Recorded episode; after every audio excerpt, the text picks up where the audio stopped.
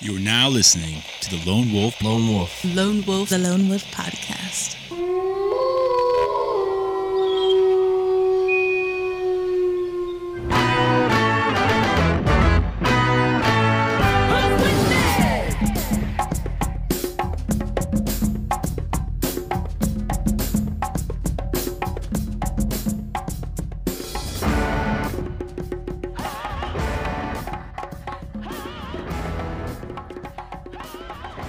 Uh, so today, uh, earlier, I went on a, a hike with my dog uh, along the, the the shores of the Mississippi River here in Alton, Illinois.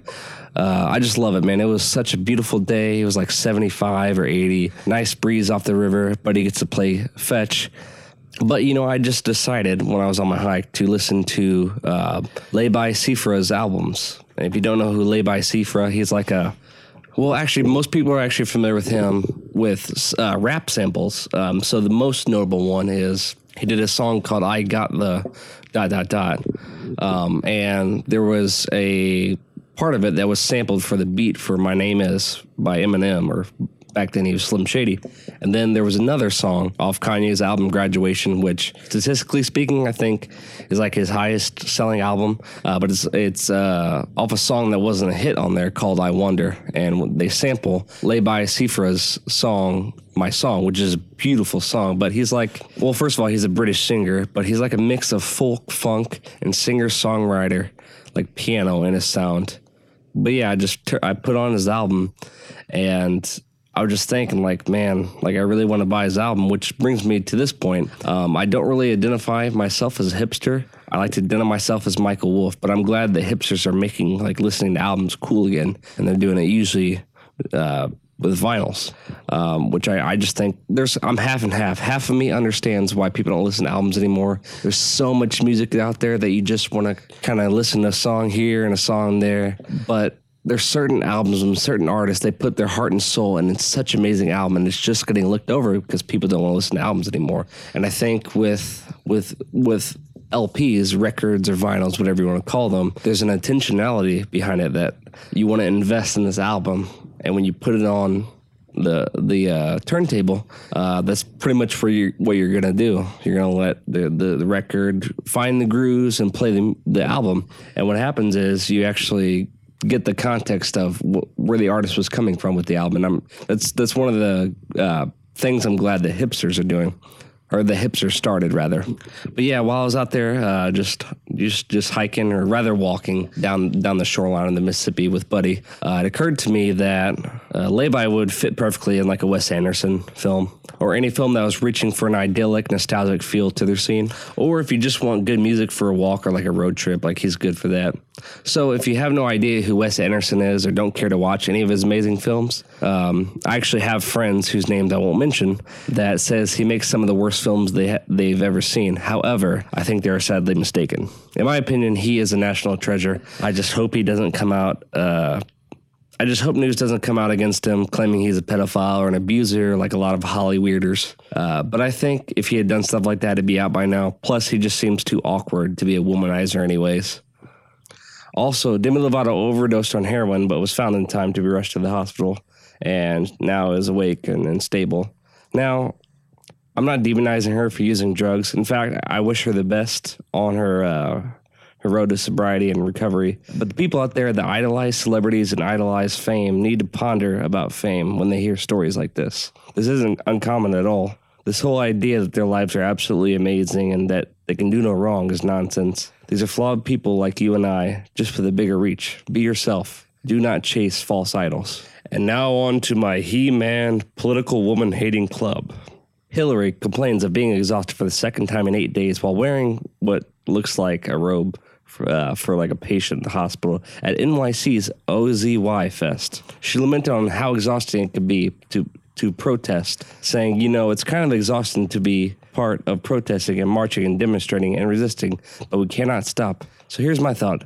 Maybe instead of living in your fantasy world, Mrs. Bill Clinton, where you are president, maybe you can accept the fact that no one wants your lying, traitorous, murderous ass as president. And when you accept that, maybe you can take a break and go somewhere peaceful and serene in the mountains with all the money you got from our uranium and the Clinton Foundation And when you get there, get some rest so that you won't be exhausted anymore. Sound good? Oh, yeah. And while you're there, maybe contemplate enjoying the rest of your life for once. Whatever life you have left, that is, since it seems your health is deteriorating more and more. Probably because all the evil you've done is finally taking its toll on your mortal body. Another female politician, Pocahontas Warren, aka Elizabeth Warren, is adamant on the fact that she can defeat Trump. In this article, which has her fist in black and white, and it looks to me very much like a symbol for a communist organization. Hey, Lizzie, if Hillary didn't win, you don't stand a chance. Hillary had all the establishment plus the FBI on her side and still lost, okay? And even though I can't stand Hillary, at least she can articulate well and doesn't come off as a complete idiot. And at least she doesn't try to virtue signal about being Native American, then refuse to show any proof that she is. And I also don't recall Hillary calling the tax cuts that positively affected 90% of American wage workers crumbs. And even though Hillary wanted to raise taxes on the middle class, which is getting better, but was almost obsolete at the time, I don't recall her saying she wants a 50% tax rate like Elizabeth Warren just said. Here's a quote of the Q&A. Look, there was a time in a very prosperous America, an America that was growing a middle class an America in which working families were doing better generation after generation after generation, where the top marginal rate was well above 50%. Interviewer says 90%. She says, that's exactly right. But for me, the heart of the question is that you've got to ask what constitutes a fair share in this economy? It depends in part on what the economy is. So, Lizzie, you want to know what people do when they get taxed that much? They leave. And when they leave, they take their money and their resources with them, thus leaving the working class American on their asses without jobs yet again. And since I just said jobs, Pocahontas also agreed with Ocasio Cortez's idiotic statement of saying that unemployment is low because everyone has two jobs. Uh, that's not how that works, okay? Here's a quick little snippet from YouTube on how unemployment is measured. Welcome to the Noble Review session for students of AP Macroeconomics. Today we're going to look at an economy's unemployment rate and how to calculate it. The unemployment rate is equal to the number of people unemployed divided by the number of people in the labor force times 100. But back to Warren. Let's be honest. You don't want to raise the taxes to help the people. You want to raise them to increase your profits and to help out all your crooked friends in the process. Anyone with a brain understands higher taxes isn't better, and no matter how well you articulate that, people are going to still be able to tell it's a turd that's been painted gold. Look, and I know this sounds like I'm anti-woman. Trust me, I'm not. I I absolutely love my mom. I love my sister. I some of my favorite people in my life are female.